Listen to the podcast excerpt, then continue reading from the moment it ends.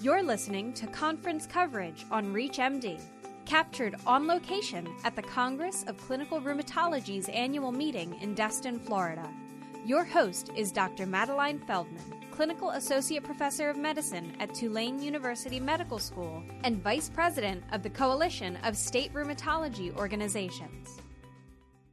This is Dr. Madeline Feldman. I'm coming to you from the Congress of Clinical Rheumatology. I'm here with Dr. Jerry Pounds, who has just left Dr. Michelle Petri's lecture on advances and challenges in non renal lupus. Dr. Pounds, what were some of the highlights for you in Dr. Petri's lecture? Yes, I think first off, this was very exciting for me because I've obviously known of Dr. Petri for a number of years and, and think of her as the guru in lupus and have never actually heard one of her lectures live. So I was very thrilled to get to be there and to hear her pearls. And one of the first things she mentioned was the effects of prednisone and how it is an independent risk factor for cardiovascular events in, in the way of increasing factor 8 which is also seen in COPD patients. So she made a good point in, in terms of the P of prednisone stands for poison and try and limit that below six milligrams a day. Did Dr. Petri specifically talk about any dosing or what type of vitamin D should be used? Yeah, so she, I think she defaults to giving 50,000 units of vitamin D, uh, D3 once a week. If a patient is overweight, she would suggest increasing that to twice a week. She did also mention that it does not matter whether or not that is D2, D2 or D3. Dr. Petri does state that hydroxychloroquine is essential for lupus patients, but there are some issues at times.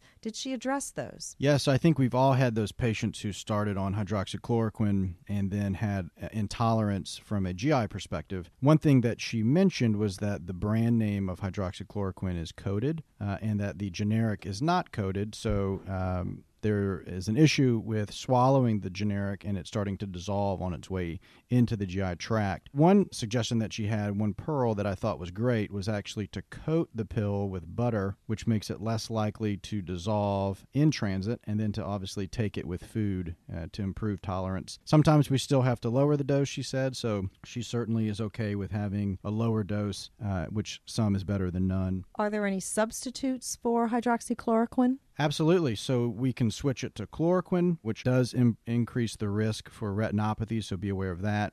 Um, and then also quinacrine, if you can find it, is also okay, but just to be aware and caution patients that they may turn bright orange in the sun. Thank you, Dr. Pounds. Those were some great pearls from Dr. Michelle Petri. You've been listening to conference coverage on ReachMD. For more highlights from this and other meetings around the world, visit ReachMD.com. ReachMD, be part of the knowledge.